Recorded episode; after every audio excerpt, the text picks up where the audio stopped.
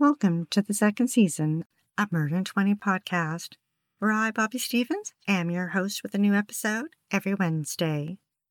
If you're a serious fan of true crime and love listening to podcasts, but don't want all that small talk, you've come to the right place. We get right to the facts. Murder in 20 episodes are concise and complete in 20 minutes. Less talk and more true crime. Be sure to like, share, and follow us to learn about upcoming episodes every Wednesday. Thanks for tuning in.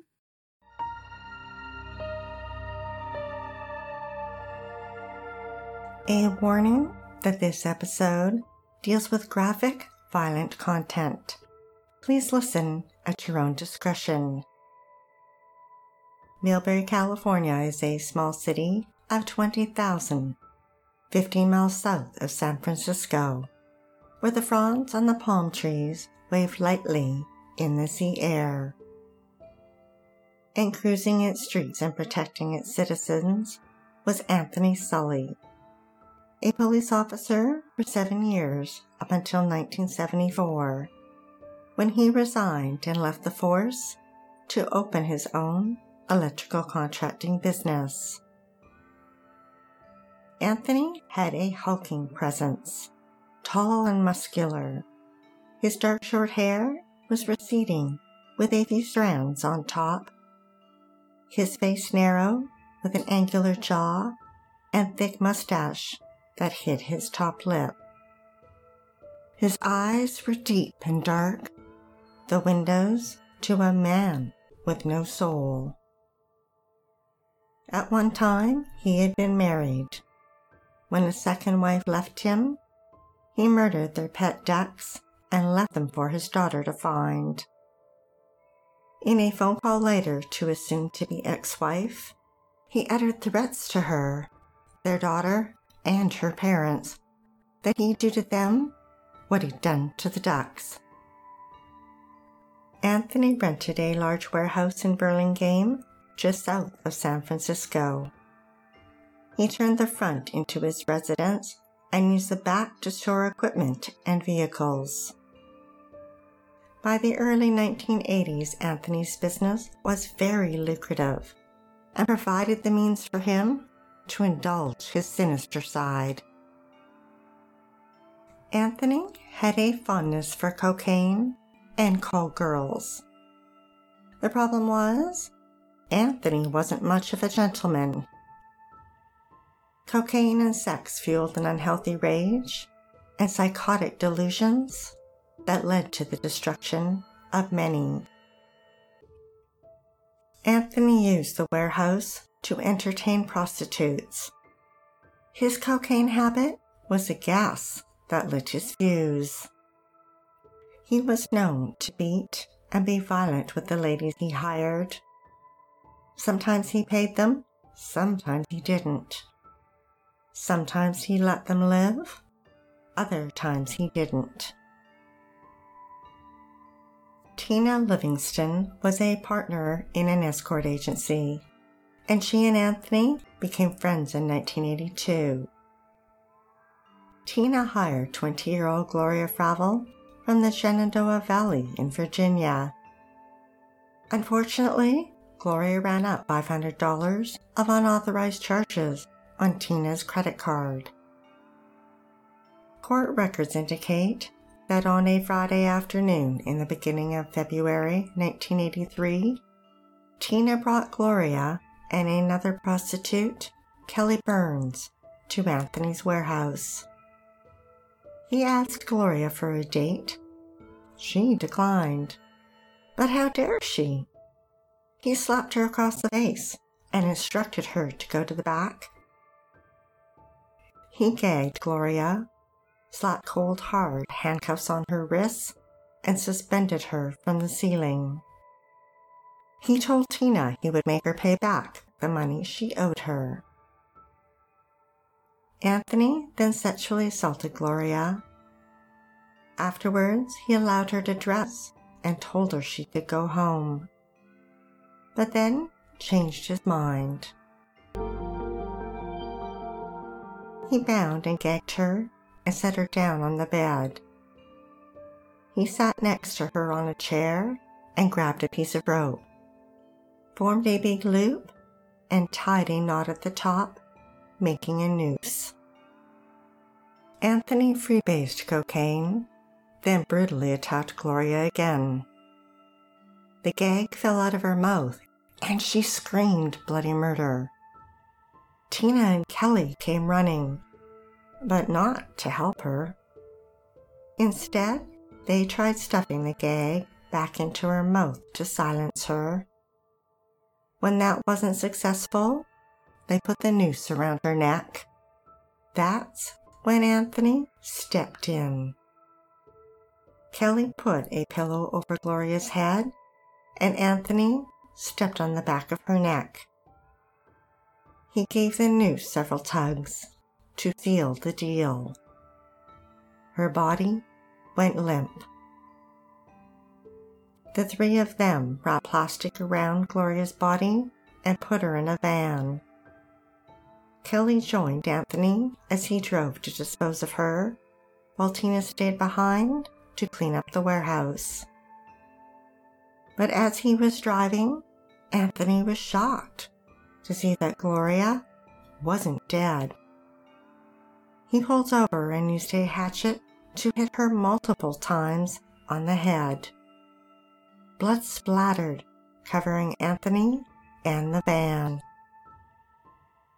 Fifteen minutes from his warehouse, Anthony opened the van door and unceremoniously dumped Gloria on Skyline Boulevard near Highway 92. A few days later, Anthony picked up the local newspaper and saw an article of a battered body found and identified as Jane Doe. Gloria had been found by a man who was a butcher. Anthony found that ironic and pointed it out to Tina, laughing. Anthony was on a high. He told Tina he wanted to take a completely new girl, one that hadn't been paid yet for her services, then kill her before she had a chance to be with anyone else. Brenda Oakton came to Tina's mind. She was 19, a runaway from Huntington Beach, and worked as a receptionist at the escort agency. Brenda was nervous when Tina took her to the warehouse that day. When Anthony was done, he shot her in the back of the head, then wrapped her body in plastic. Then he stole a 55 gallon barrel from a neighboring business and stuffed her body inside and left it in the warehouse. Later, he told Tina that the only difference between killing someone now and killing someone as a policeman was that the police had permission to do it. At 24, Michael Thomas was a pimp, and his 20 year old common law wife, Phyllis Melendez, worked for him. At some point, Anthony felt they had ripped him off, and they must pay.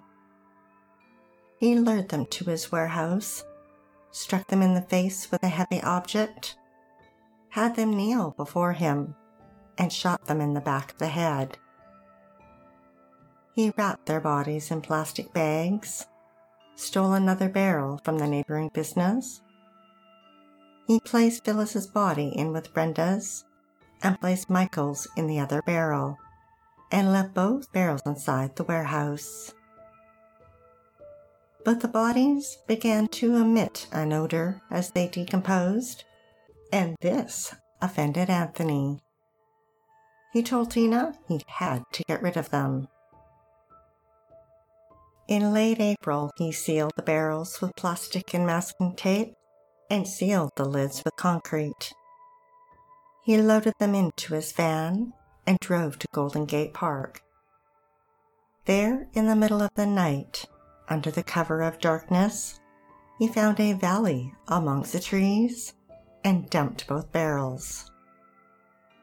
Neighbors of the park immediately noticed the barrels and thought they might contain oil and reported them. The Oakland Tribune reported that four days later, on May 3rd, firefighters arrived to remove the barrels. They were heavy, and when they tried to move them, the concrete seal on one of them cracked. Blood oozed out. Firefighters stepped back and called police.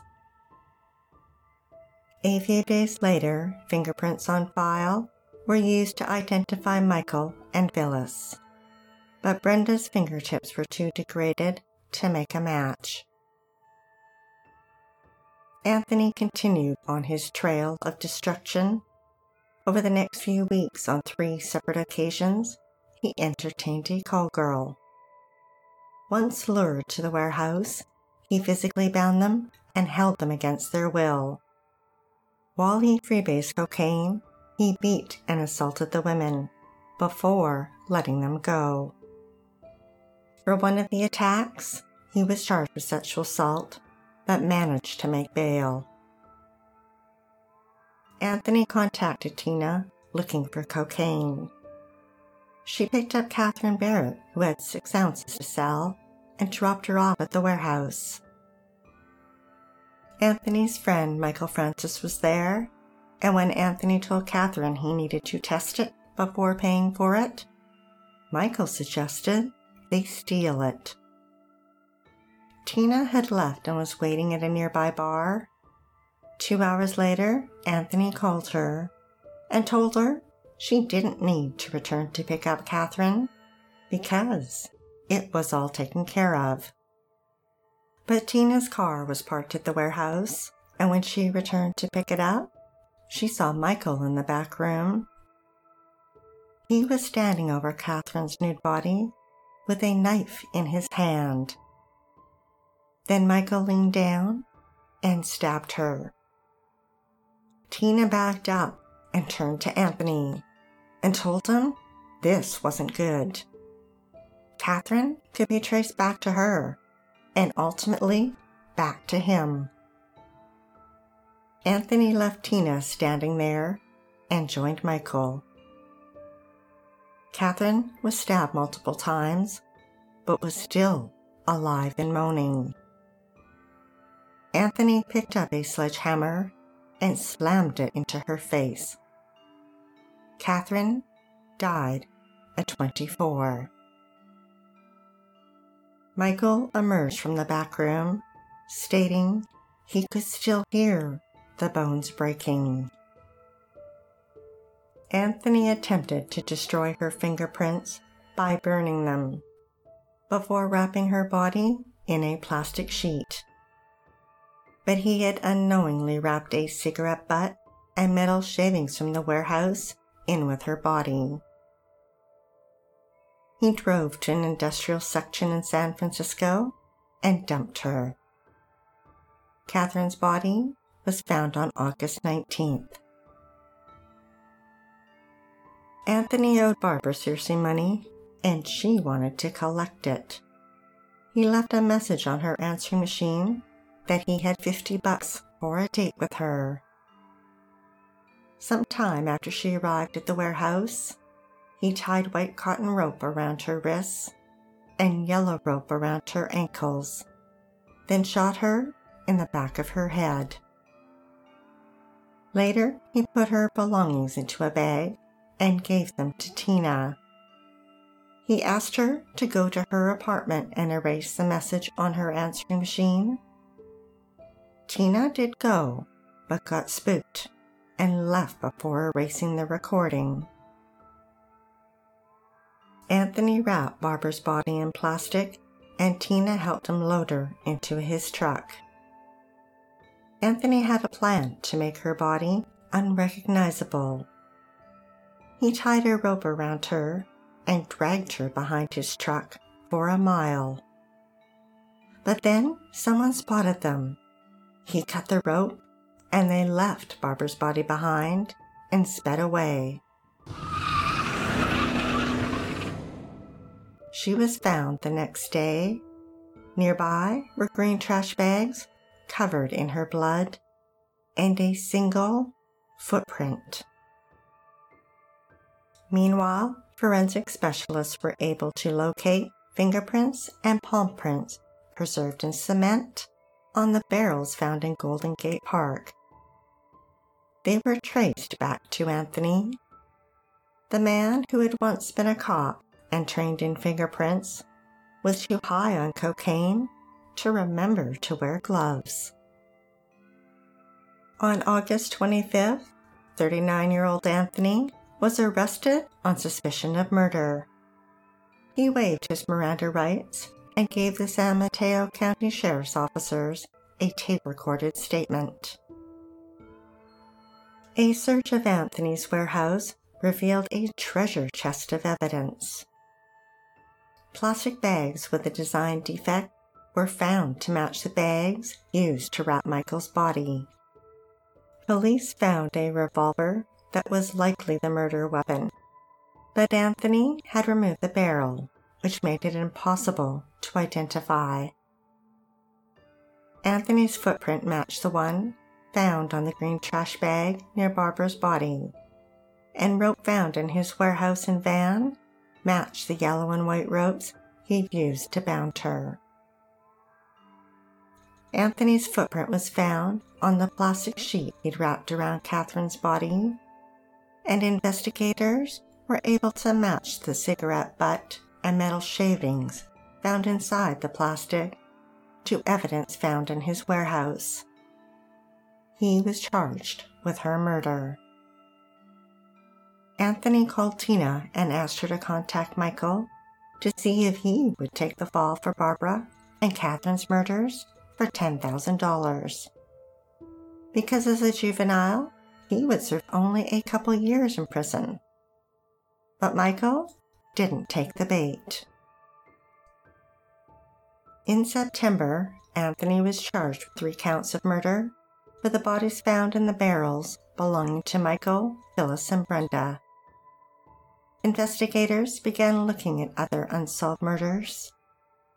In October, investigators received a tip and identified the Jane Doe found eight months earlier as Gloria Fravel. Anthony was charged with her murder. In the San Mateo County Superior Court, Anthony pled innocent to all six murder charges with special circumstances.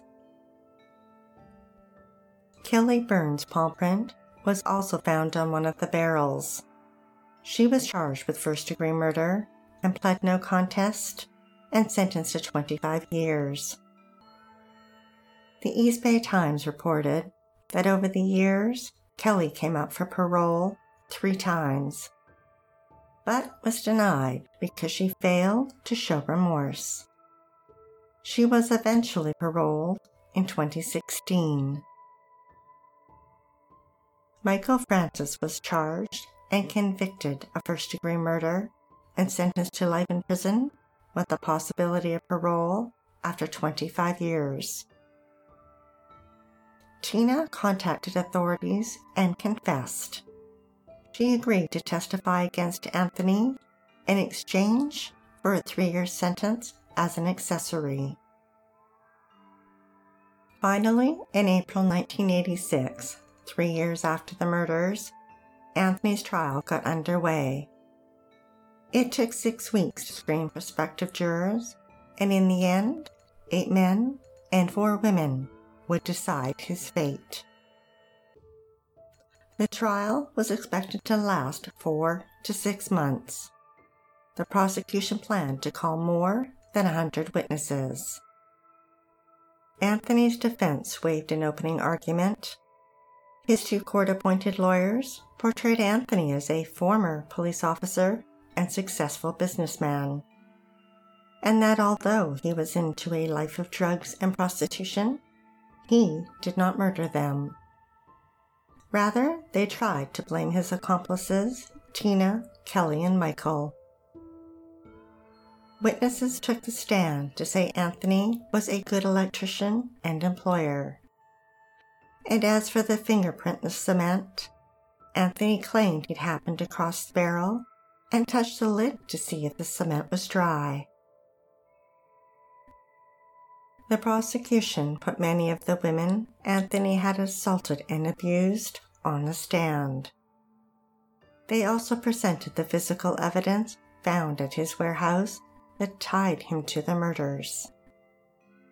A fingerprint expert testified that the fingerprints and palm print immortalized in cement belong to Anthony.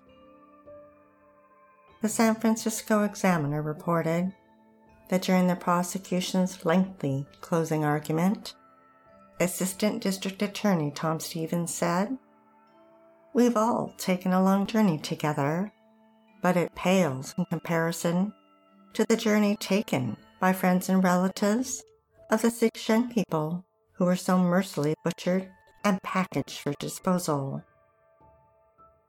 Anthony's defense lawyer, in his closing argument, stated that although his client had a lifestyle none of us would approve of, it didn't prove he committed the murders.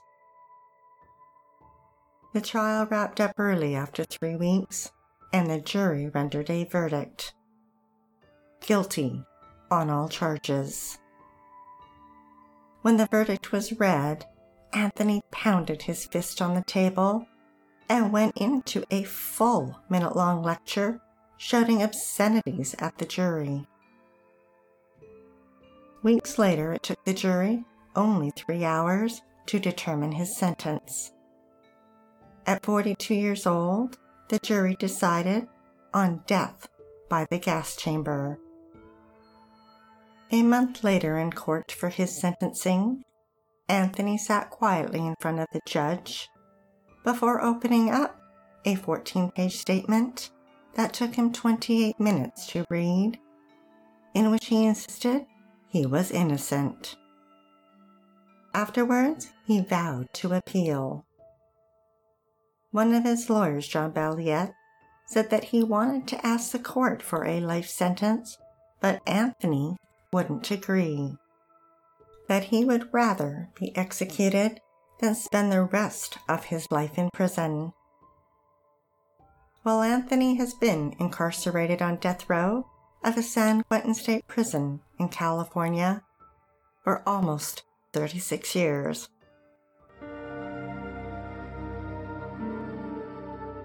Be sure to tune in next Wednesday for the episode of Paige Birgfeld.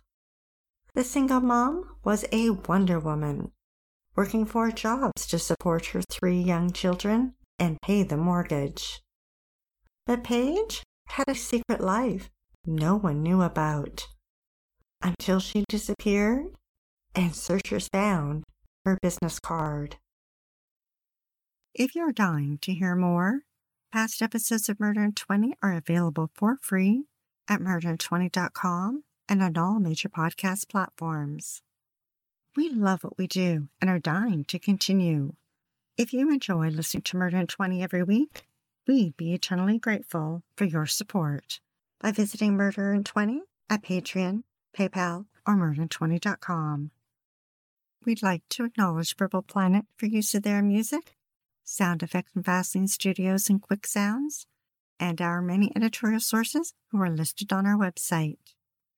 Be sure to like, share, and follow us to learn about upcoming episodes every Wednesday. Stay safe, sleep with the lights on, and don't play with strangers.